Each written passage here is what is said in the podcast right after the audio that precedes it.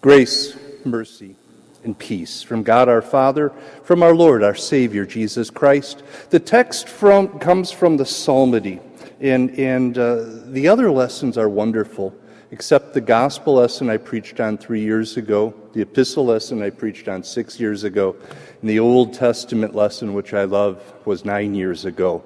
The one lesson was the Psalmody. So, here we have the Lord is my light and my salvation. Whom shall I fear? The Lord is the stronghold of my life. Of whom shall I be afraid? And then David closes the psalm Wait for the Lord, be strong, take heart, and wait for the Lord. There are a lot of ambiguities in life. We can never look too far into the future and, and be certain of what's held there. And oftentimes, too often, we can look at the here and now and realize that we are uncertain. Their light at the end of the tunnel may be indeed a train approaching. David, the king, faced similar ambiguities and his life. We, we don't know the exact circumstances where he sat down and wrote the psalm that we now call Psalm 27. But it's clear that he's in a crisis. It's clear that he has enemies that are physically opposing him. It is clear that he has some uncertainty towards his enemies. As king of Israel, he would find himself uncertain about the future. Quite often, the future not only seemed dark, but filled with enemies enemies without, and even his own sin within. And the pressures of running a nation could be greater than any king could endure. Even the power and wealth of a king couldn't guarantee a bright future. In many of David's psalms, and I like his psalm writing, there is some uncertainty. His confidence seems to waver, his patience comes to an end. You can see him making a fist and shouting at God, How long? When will you relent? But in this psalm, there's confidence. He waits for the Lord. I, my heart shall not fear. I will be confident. He will lift me up. I will sing. I will look upon the goodness of the Lord in the land of the living. Or the opening verse The Lord, He's my light, He's my salvation. Whom shall I fear? This is our confidence as well. This morning, at some point very early in the morning, we entered into the fall equinox. Now, fall is my favorite season of the year. It's time to get outside. It's time to do things that I enjoy. The only drawback is now the days get shorter and the nights get longer and longer and longer. The darkness seems to be overbearing. And isn't it good to know that the Lord is our light and our salvation? Of what can we possibly be afraid? Our Lord gives the light that banishes all fear. Now, it's clear that David is speaking about something other than physical life. The question here, whom, of whom shall I be afraid, is rhetorical because the Lord knows. Uh, the, David knows the Lord, and he knows the light that the Lord is able to give. Imagine yourself coming home later at night when the power is out and you arrive at your house, your garage door doesn't go up unless you've got one of those nifty ones with the battery backup. But you get there and you have to light a candle in order to see once you get in the house. I mean, candles are good, but they're for emergencies. Or we had this mag flashlight that was uh, what three cell, uh, three C cells put together, and and it's pretty bright, but it has a, a spot focus, and there's a a lot of darkness around where the light doesn't hit. Well, I picked up another light, twelve hundred lumens It's as bright as bright beam on a car. When you fire that up, you don't need to point it at anything other than up, and every corner of darkness is gone. The Lord is my light and my salvation. Whom shall I fear? Now, David's not an idealist. He doesn't suggest that the, the darkness will be eliminated from every corner of your life. No.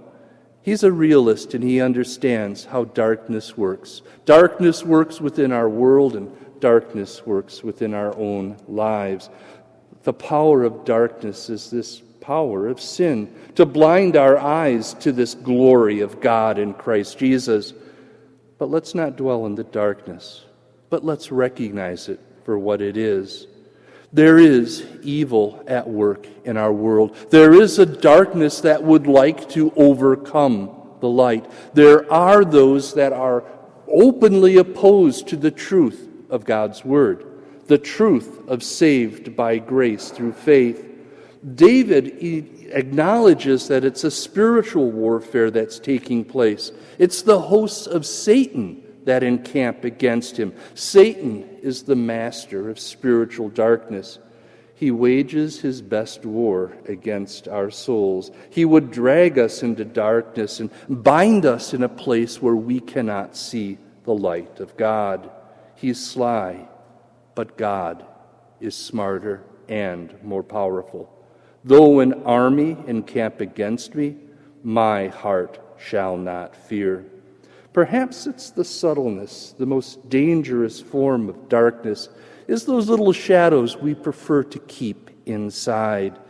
We need to confess that inside us dwell our worst enemies. We have many ways of blinding ourselves to the light of the Lord. The most effective is to close our ears. Now, how does that stop light if you close your ears?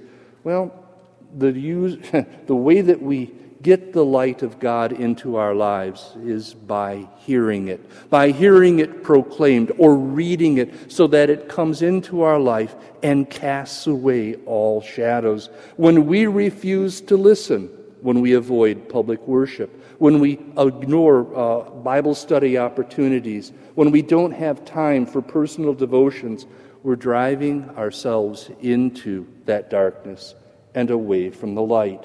It's called sin. Our examination of the reality of darkness uncovers itself even residing in our lives, in our hearts. There is darkness there. We cannot escape it, and we cannot save ourselves. But how can the psalmist be so certain?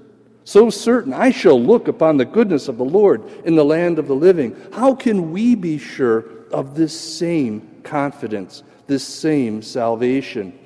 Well, brothers and sisters, be quieted by Christ's powerful word. The light is more powerful than the darkness of your sin. That was demonstrated when God sent the light of the world into our sin darkened world. Jesus, the, I speak of Jesus, the light of the world, who said, I am the light of the world. Whoever follows me will not walk in darkness, but will have the light of life. The light of this world drove out the darkness of sin, drove out the darkness of sin in my life and in the world in which we live. On that day that he died, when the sun refused to shine, there, out of that darkness, comes the light that lives forever, that light that lives in us forever. This light of Jesus' death is the death of our sin, the sin of not listening, as well as every other sin. It stands forgiven. In this light, even evil people, all the host of Satan, stumble and fall. This is the light that is our salvation.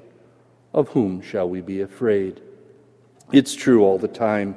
Jesus is the light, even after the fall equinox. He'll be with us to guide and protect us against all darkness, so whom shall we fear?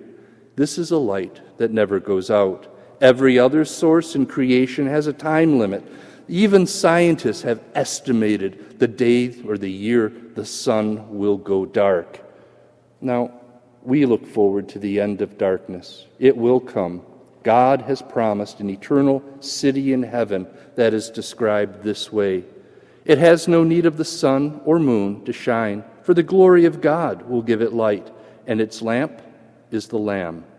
Jesus, the light of the world, by which we live, by which we see, by which we go into all eternity. Because the Lord is our light, we can be confident that we have salvation in his name, because the darkness cannot overcome his light. Amen. May this peace hold our hearts and our minds in the true faith, even to life everlasting. Amen.